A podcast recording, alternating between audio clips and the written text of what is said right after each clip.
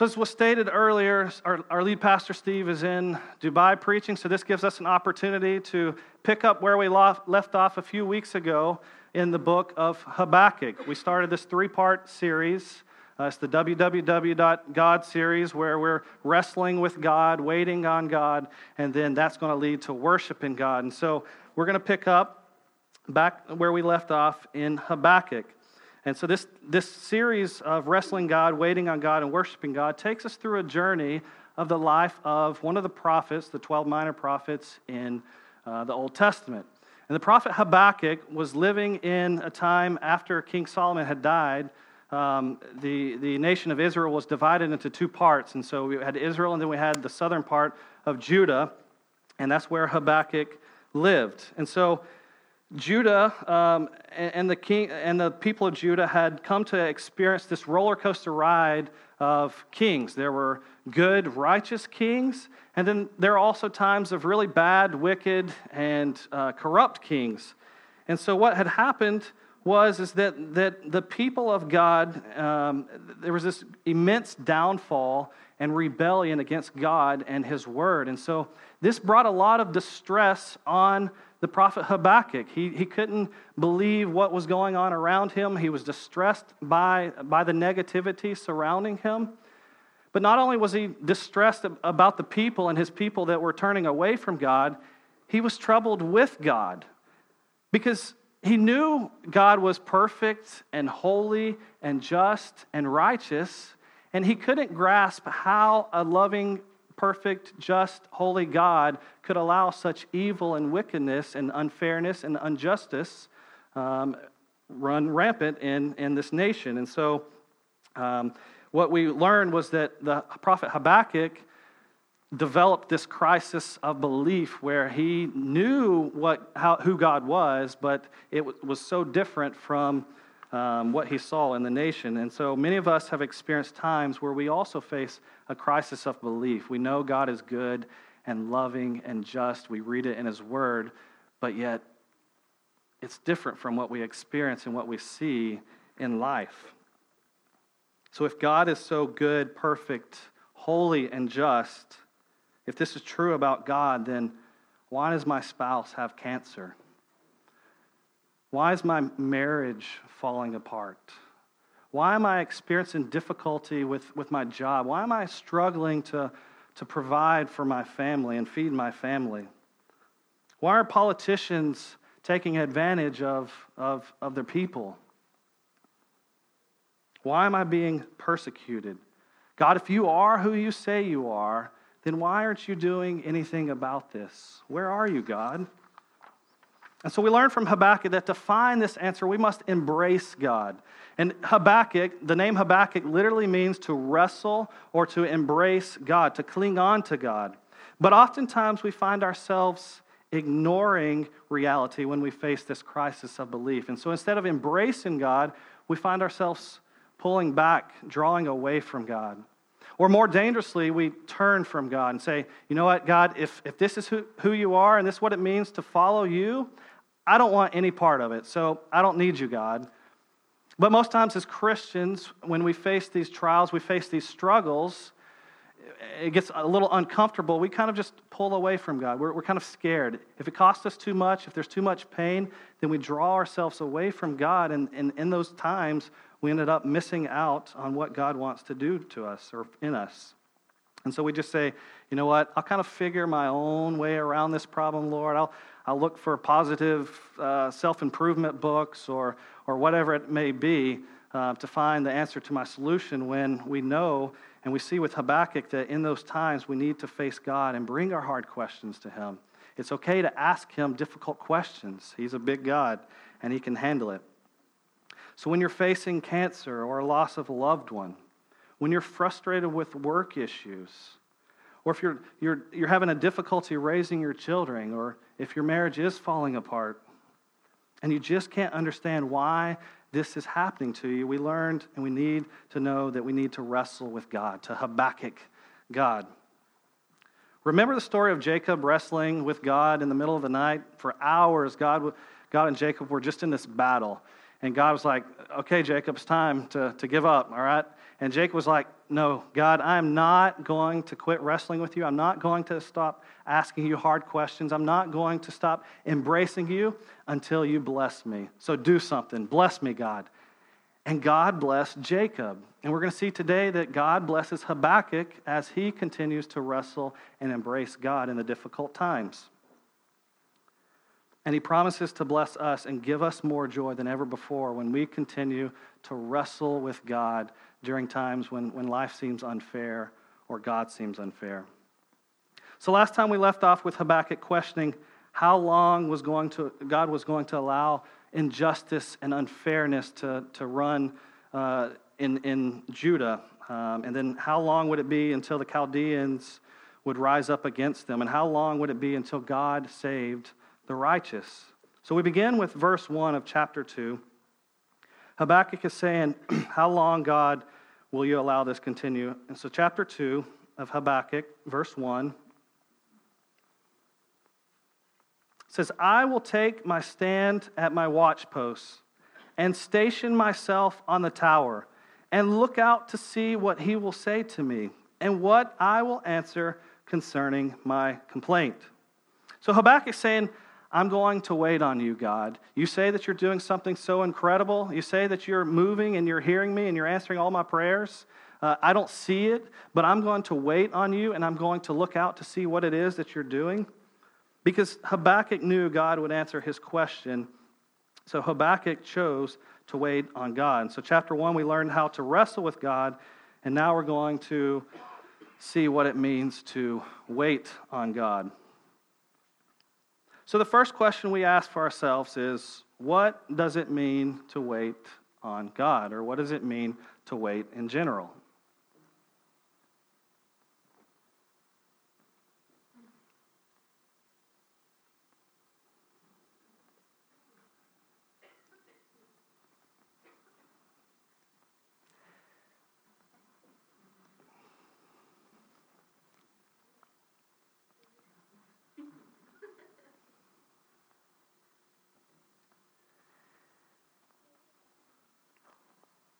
That's awkward, right? It's, it's, it's awkward to wait.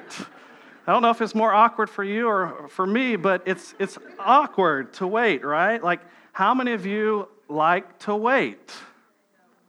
How many, how many of you are just naturally patient people?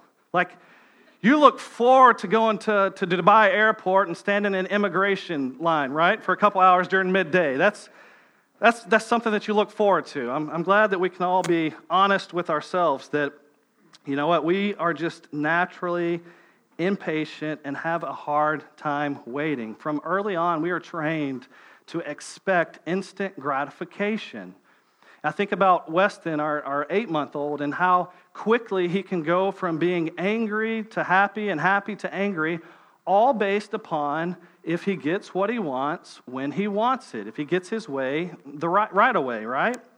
And so we are trained from very early on to expect uh, instant gratification. It's in our sinful nature. And so when we throw up quick prayers to God and we offer up our supplications and make our requests made known to Him, it's in our nature to expect God to answer immediately how we want it, right? Appropriately to our desires. The problem with that is that God is not Burger King, okay? You can't have it your way, right? And thankfully for us, God is not Burger King, but He's the sovereign King, and His way is always better than our way. And that's because He's Yahweh, right? Man, write that down. So, look, and sometimes that means we have to wait. Um, even when God gives us a promise, because His plan will always come at the right time according to His perfect will. And so we wait. So, what does it mean to wait on God? First, waiting is time sensitive. We allow time to pass until we uh, see the fulfillment of God, or fulfill, He fulfills His promises. Time sensitive. Think about some of the examples in the Bible of people who waited on God and waited on God to fulfill his promise that he, is, he's give, he gave them. And so, what about Abraham? Right? God gave Abraham a promise that he was going to be the father of, of many nations. Um, they didn't see it. Him and Abraham and Sarah couldn't understand how this could be since she was barren. Um, but between God giving them a promise that they were going to have a child, and be- between that and when Isaac was born, does anybody know how long had passed between those two promises or that promise? 25 years. 25 years, Abraham and Sarah waited for God to fulfill that promise. What about Moses and the Israelites? How long did it take between the promise of God until they reached the promised land? 40 years they waited to, for God to fulfill that promise, right? What about Joseph? Joseph was sold into slavery by his brothers. He was in slavery for, for 13 years, then spent, or 11 years, and spent two more years in prison.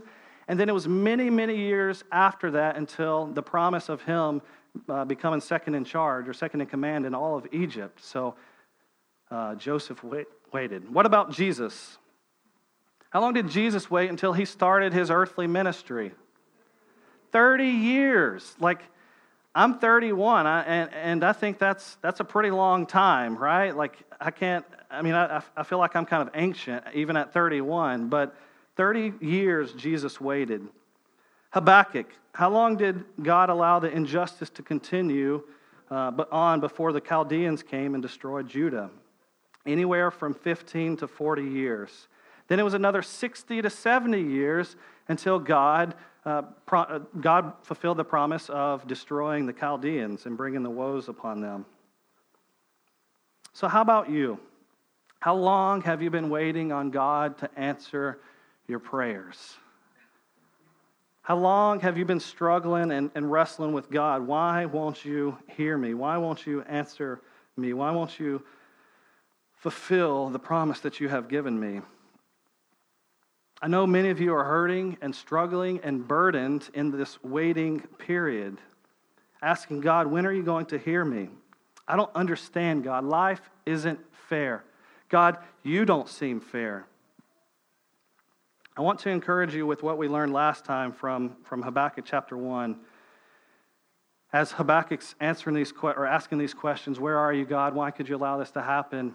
And God answers him in Habakkuk 1, verse 5, and says, Look out among the nations, wonder and be astounded, for I am doing a work in your days that you would not believe, even if I told you. So be encouraged by that. God hears your prayers, and He is doing something so incredible, so astonishing, so astounding that you wouldn't believe it, even if he, if he told you. So now, today, I want to encourage us with the answer God gives Habakkuk in verses 2 and 3 of our text. God, how long will it be that you allow this to happen? And God, hears Habakkuk and he answers Habakkuk. In verse 2 and 3, he says, Write this vision, make it plain on tablets, so he may run who reads it. For still the vision awaits its appointed time, it hastens to the end, it will not lie. If it seems slow, wait for it. It will surely come, it will not delay. My friends, remember this God's delays are not God's denials. God is not necessarily saying no to you, He's saying, wait, wait, I've got something better for you. I've got something so, so astonishing, so incredible, you wouldn't believe it, but just wait for it. Because if, if, if I were to give you this now, you would have less joy than if you were to wait on me. And so God promises us, He, he, he tells us to wait because He has something better for us. Just wait. It's coming. Mark my words. It's going to happen. If you wait for it, son, if you wait for it, daughter, I will give you more joy and more pleasure than you would get if I answered you now. Know that waiting on God's mean, God means God is going to deliver at the perfect time for us. You can't speed God's timing up, and nobody can slow it down because God is in control. There is an appointed time that God has ordained for each of us, and that should comfort us because it, we know that God is in complete control. God's delays are not God's denials. So we have time sensitive waiting, where we are delaying action until a particular time. And then we have active waiting. It's what we do while we are waiting. We're just not sitting around waiting for God, doing nothing and putting our hands in our pockets. Okay, God, answer. No, we're active waiting. There's a, there's a translation for waiting in the Hebrew that says, or it's an active waiting, it's a verb. So, how do we wait on God? Think about time when you went to a restaurant that had good service. Okay, and, and for this example, there are waiters and waitresses. I, God loves women um, in Christ. I, I, love women. Women are good. And so, for this example, though, we're going to use waiters um, just to keep it consistent. But think about a waiter at a good restaurant who, where there was good service. Did the waiter just sit back and, and wait until you finished to clear your tables off? No, he was active. He was actively serving you. Any decent waiter is active in their service. If they're trained well, they're constantly doing three things, I believe three things that we can learn to do as we're waiting on the Lord or as we're waiting on God. Number one, waiters observe. They're constantly looking around and surveying their tables that they're, that they're uh, in charge of and looking to see if this person needs a refill, looking to see if, if this person is satisfied with their food. Maybe they are, so maybe we should go bring them or ask them if they want some dessert or, or whatever it may be. They're observing and they're taking notice of what's going on at their tables. Second thing they do is they serve. They go refill the drinks, they bring the food. Okay, they clean the table, they serve. And then waiters reserve. They, they keep the knowledge they have received from a guest and use it for their future purpose. So, waiters observe, serve, and reserve. So, how do we wait on God? Number one, we observe. We reflect on what God is doing around us and in us, and we listen to see what He is saying through His Word and His Spirit as we pray to Him. Let's read verse 1 again. I will take stand at my watchpost and station myself on the tower and look out to see what he will say to me and what I will answer concerning my complaint. You see, Habakkuk had a good relationship with the Father.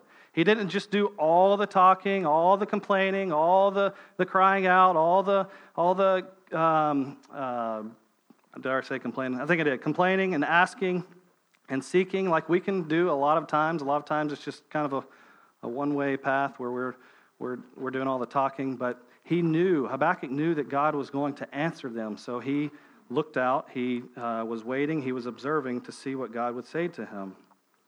And God did answer him. What did God say to Habakkuk? Verse 2 Write the vision, make it plain on tablets, so he may run who reads it. Fortunately for us, we are the recipients of this command that God has given Habakkuk to, to write the vision, to set it, to set it clear on, on the tablets, to make it plain on tablets. And as well with, with the New Testament authors and the, uh, the other Old Testament authors, we are the recipients of this. And so God's vision and his promises have already been written for us in his word. So his promises are clear. We just need to take them to the bank and cash them in. Verse 3 says, God's vision, his, which means his promise, hastens to the end. It will not lie, it will surely come. We know that God's word is true, and you can guarantee whatever God promises, it will happen. So we must run with his word. But we can't do that when we don't take the time to observe what's going on around us and what God is speaking to us through His Word. All of us are running, though. Many are just running in the wrong direction with the wrong tools. We live in a fast paced world with so much trying to capture our attention.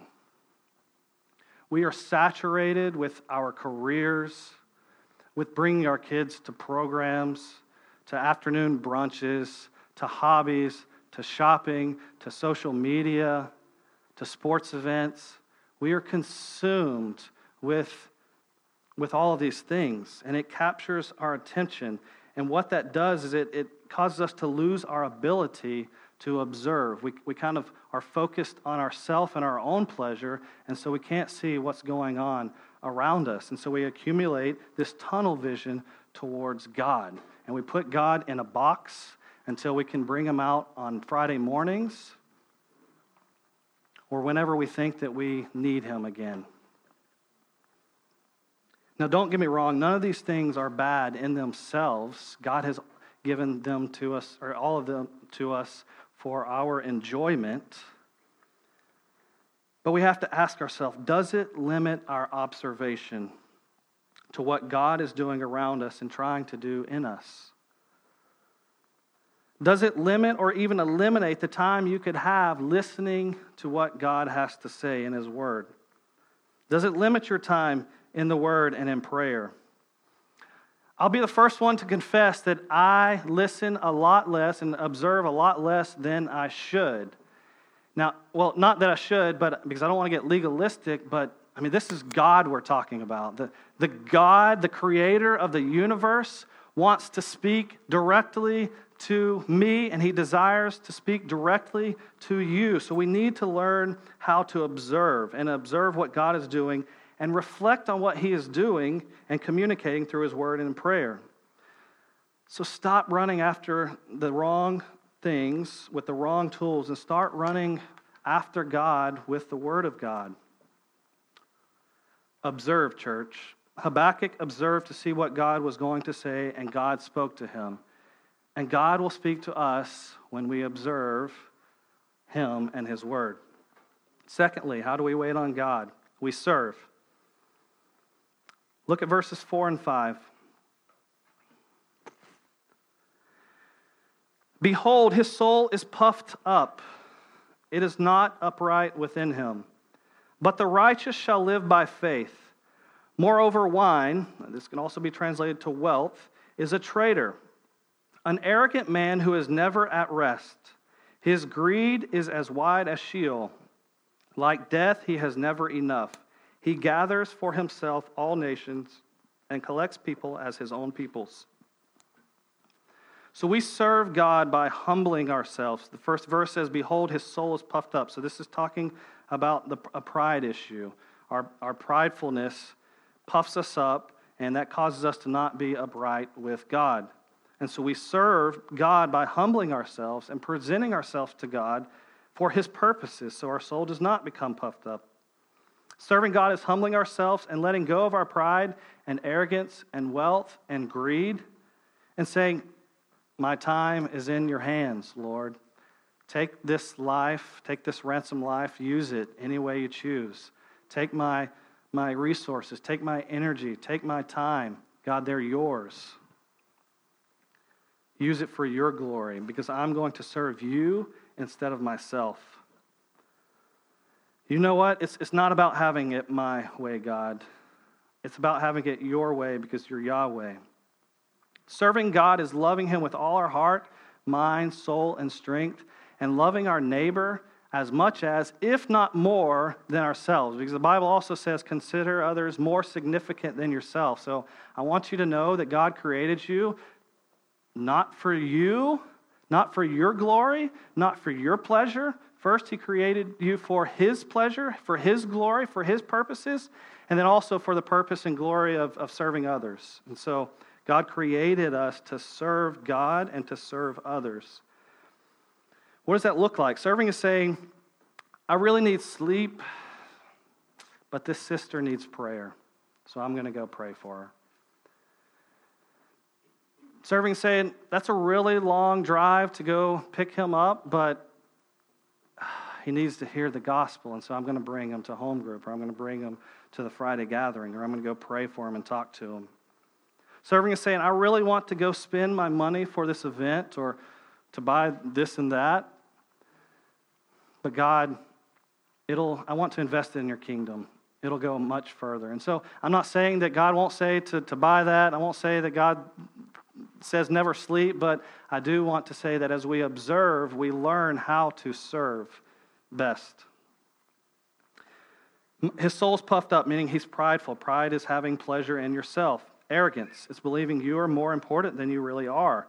Arrogance is saying someone else can serve, not me. When we live for ourselves, seeking to satisfy the desires of our flesh, seeking for our will to be done in our way and in our time, our soul becomes puffed up and it's not upright within us. On the contrary, God's word tells us the righteous, those who have good standing before God, are those who live by faith. They are those who say, I must decrease in order for you to, to increase. I must die to myself in order to gain. I must give up my life so I can have yours. God, I must serve you and others and not myself because here's the impending danger, and we're going to get to it in just a second. Here's the impending danger for those who live for themselves judgment. Judgment is coming for those whose soul is puffed up. Judgment was coming for the nation of Judah, those who didn't live by faith. Judgment was coming for the Chaldeans as they were raised up to overtake Judah. And judgment is coming for those who aren't living by faith now and who are living for themselves. And we see that in the next verses. So let's read the set of woes God tells Habakkuk are coming for the Chaldeans. There are six woes, and we'll start in verse 6.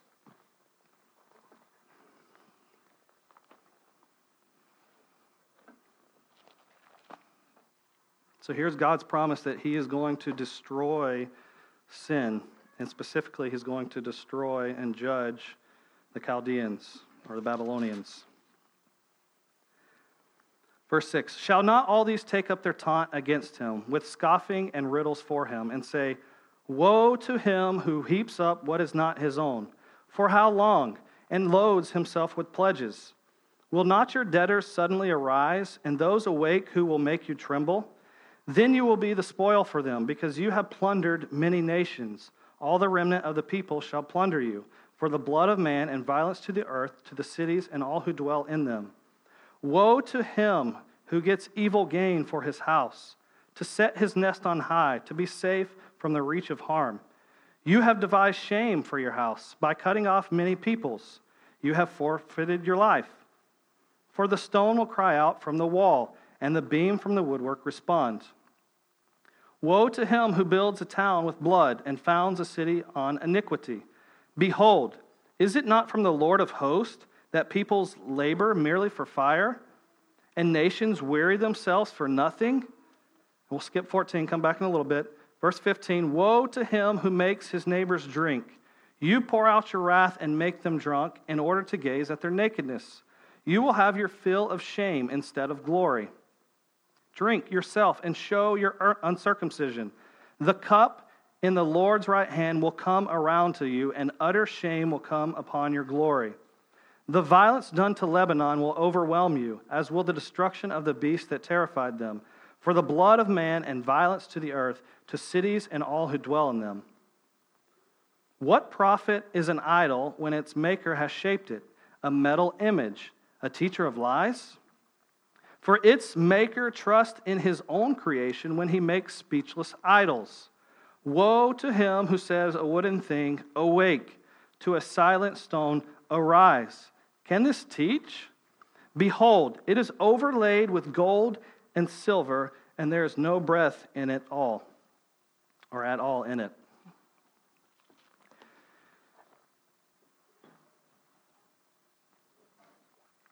So, these woes were specifically for the Chaldeans, but God makes it very clear in Scripture that judgment awaits those who don't live by faith. One scripture in particular is from Hebrews 10. You don't have to turn there today or right now, uh, it'll be on the screen, but let's start with verse 30, uh, 36. Hebrews 10 36. For you have need of endurance, so that when you have done the will of God, you may receive what is promised. For Yet a little while, and the coming one will come and will not delay. But my righteous one shall live by faith. Does that sound familiar? The writer of Hebrews is quoting Habakkuk 2.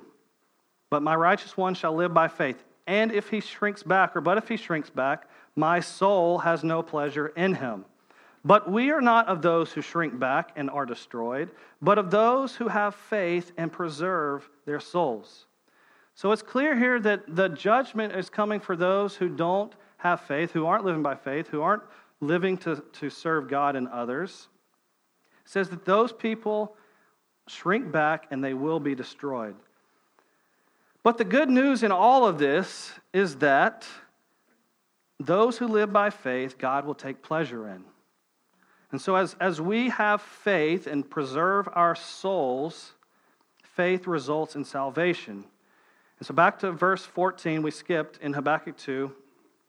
It says, For the earth will be filled with the knowledge of the glory of the Lord as the waters cover the sea. Is there water in the sea? Yes. There is water in the sea. And as much as there is water in the sea, surely as there is water in the sea, God will surely fill the earth with the knowledge of the glory of the Lord, which means he will fill the earth with his presence. Those who live by faith will surely be filled with the presence of God. If you haven't been living by faith, though, if you've been living to serve yourself, if you haven't been observing and serving God and serving others, there's good news for you. You can completely be forgiven as you trust in Jesus Christ to forgive your sins and ask Him to help you wait on God, and, and He will do that for you. How do we wait? We observe and we serve. And there's one more component to learn from a good waiter. How do we wait on God? We observe, we serve, and we reserve. We take the knowledge we receive and save it for future use. That means we live by faith. What is faith? It is trusting all that God promises to be to us in Christ Jesus. The kind of faith Habakkuk described and, and the kind of faith that was promoted in the New Testament is continuing trust in God even when life is hard. Even in the darkest days, we trust in God's promises. It's being diagnosed with cancer and trusting the Lord when He says, Those that wait upon the Lord shall renew their strength. They will mount up with wings like eagles. They will run and not grow weary. They will walk and not faint. It's striving for a promotion or struggling to find work and trusting God when He says, My God shall supply all my needs according to His riches of Jesus Christ. It's living in times of fear and trusting God. Say, Fear not, for I am with you. Be not dismayed, for I am your God. I will strengthen you. I will help you. I will uphold you with my righteous right hand. Understand this, though, that God's promises may not come tomorrow. They may not even come in your lifetime. But God's promises will be fulfilled at the appointed time. It will come, so wait for it. Reserve God's promises. Habakkuk God's promises and wait until he blesses you because he promises to bless you when you trust in him during the times of unfairness and injustice. So we observe, we serve, we reserve. What are our next steps? What should we do with this? As good waiters, those who wait on the Lord, Number one, we should observe. Spend prayerful time in God's Word and listen. Get alone from everything else, all the distractions. Take time in your day, in your week, to set, sit before God and read His Word and pray over it, and then wait. And wait. And wait until God answers he promises that He will always answer and study His word, and he, he will continue to speak to us. Number two, we serve. Live for God and His glory and His church, and not yourselves. Commit to the local church, which is an expression of the body of Christ. Whether it's Grace Church you call home or another, commit to the church and serve God there by serving others. As I said earlier, count others more significant than yourselves. Sacrifice your time and energy for the sake of building others up. Number three, reserve. Memorize and pray over God's promises. One of the strengths of home groups is that we encourage one another with the promises of God. We, we strengthen each other's faith by sharing what God promises He will do for us in every situation. So remember memorize Pray over God's promises. It is important to know God's promises and reserve them for future use to give us hope for the glory that awaits us in Christ. So we observe, we serve, and we reserve as we wait for God. So as the worship team comes back up, I want to end with our final verse Habakkuk 2, verse 20. But the Lord is in his holy temple. Let all the earth keep silence before him. As you lift up your voices in singing this song, let your hearts be silent and still before the Lord. He is sovereign over all. He is on his throne and in his temple. And whatever happens, he is still worthy to be praised. He is awesome in nature. He is doing an incredible work in your life, even though you can't see it. Wrestle with God, ask Him tough questions, wait on God to answer by doing those three things observe, serve, and reserve.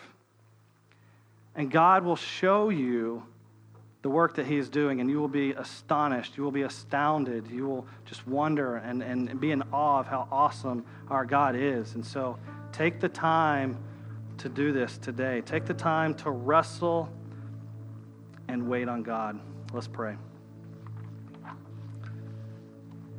Father, thank you that you are awesome in nature, that you are holy, you are sovereign over all. God, you are seated at or seated on your throne in the holy temple. And God, we thank you that you speak to us. Idols cannot speak, they cannot teach.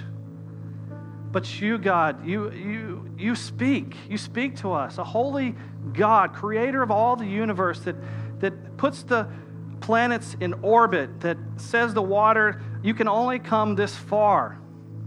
This same God, you, God, creator of the universe, creator of all, desire to, to, to speak to us to see our lives transformed so that we enjoy you and put our, put our hope in you, Father, knowing that you are the only one who can satisfy us. You are the only one who can set us free from the unfairness, injustice, wickedness of life. For it is you alone, God. So help us, Lord, with your Spirit. Help us to stop running after things that, that don't matter that won't give us life, that won't give us hope, and help us to fix our eyes on the cross. Got to pray for every individual in here, Lord, if, if they are struggling to wait, Lord, give them hope. Help them to see what you are doing in their life and what you are doing around them, Lord. Help them to press into your word, God.